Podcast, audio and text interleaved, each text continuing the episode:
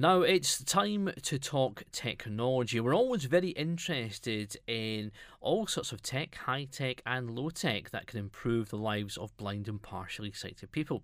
Well, for a couple of years now, I've been looking at one particular system called Wayfindr, being pioneered by the Royal London Society for the Blind, and the tests so far have all been good. Indeed, it's now become an award winner as well. Now, joining me to talk a little bit more about the technology is Tom Pey, who's the Chief Executive Executive of the Royal London Society for the Blind. Tom, thank you for joining us. You're very welcome. Now, 21st century, Tom, technology making a bigger impact almost on a, on a, weekly or monthly basis for people with visual impairments. So tell me a little bit about Wayfindr. Well, Wayfindr is a system that uses off the shelf technology to support blind people getting around and navigating indoors. It arose, first of all, because a number of younger blind people got together, part of our youth forum, and they wanted to change London. They wanted to make London the most accessible city in the world for blind people. Of course, one of the big problems in London is going around on the London Underground if you're blind. It's just a maze of tunnels and moving trains. So they thought, well, why don't we get somebody to develop an app that will help us to navigate around London Underground. And it started from there. So we got together with a top development company, a digital design company called ustwo, and we developed a system using Bluetooth beacons to communicate with your own smartphone, so your iPhone or your Android phone.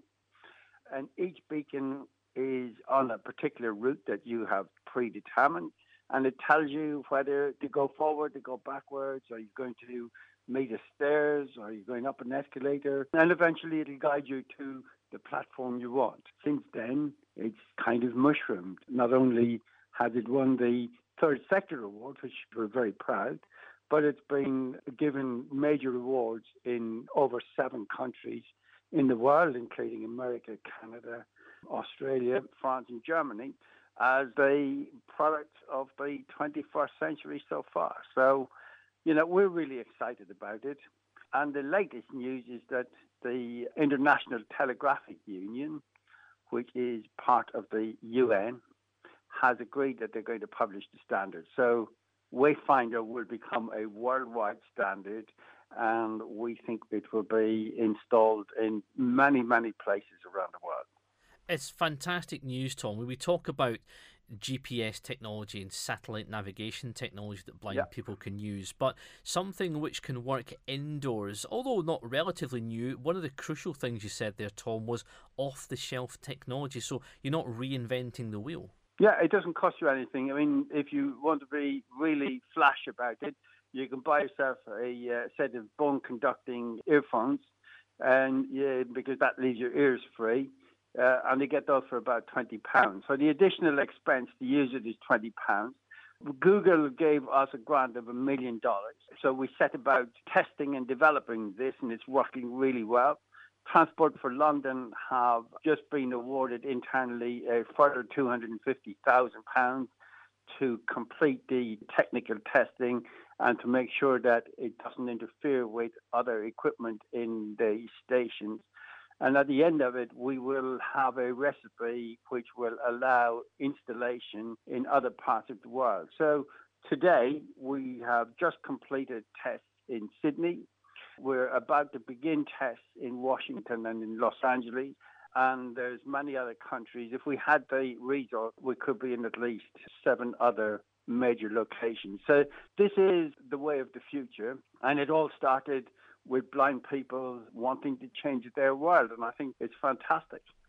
It's great. So I mean, the, fact that uh, myself as a, a cane user, a guide dog owner, could go to an underground station, and I'm well aware how difficult some of the London tube station can be to navigate independently. So I can go in with my smart device, and I could get to the correct platform and just get on the train without any assistance. Absolutely, yeah. I mean, clearly, what we don't want to do is to allow transport providers off the hook just because there's an automatic solution that they can withdraw personal assistance, right?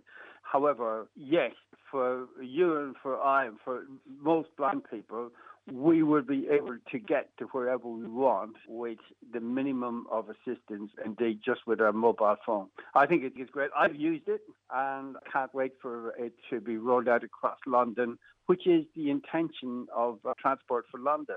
And of course, if it gets rolled out across London, why can't it be in Edinburgh and in Glasgow, in Leicester or Northampton? It can be, it is a gold standard product. And the fact that the International Telegraphic Union picked it up, they see it as a significant part of implementing the UN Convention on the Rights of Persons with Disabilities. So we would be hoping that it would become part of the auditing process for countries when the UN is looking at their compliance to that particular treaty. It is fantastic news, Tom. What's it like though? The thing I'm interested in is when someone goes to a station, you know, having the confidence, you know, to rely on a piece of technology, not to seek out a, a staff member. Is that a bit yeah. of a, a barrier to get over in the first instance? You said the right word, confidence you know, and one thing we're not blind people is we're not idiots. Uh, we've hit enough lampposts and fallen down enough stairs to know that we need to test things out and we need to learn and we need the training so that we have the confidence to use it. Once we get past this initial development phase, that's the next thing we're going to be doing is we're going to insist that this becomes part of standard mobility training for all blind people because this is going to become a widespread system. It costs so little to put it in. You know, the most complicated station in London is Euston Station. And we kitted out Euston Station for less than 50 grand, which in transport terms is nothing. So there is no economic barrier to transport providers, environment owners putting this in and it's going to have blind people. It has print disabled people. So you don't have just be blind. You could be a Japanese tourist in the UK confused by signs. This would tell you where to go. You could have dyslexia. You could have a learning difficulty.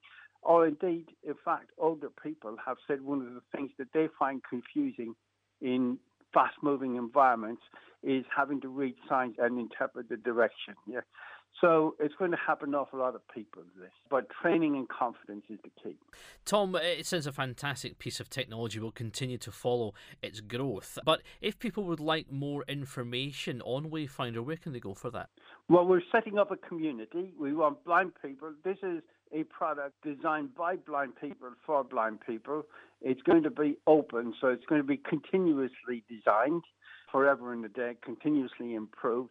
So www.wayfinder.com and you will find the community. Please join up. Give us your um, email address and we'll make you part of the community. You can add your comment in and be part of designing a product that's going to change the world for the rest of us. Tom Pey, thank you for speaking with us on RNIB Connect Radio. Thank you.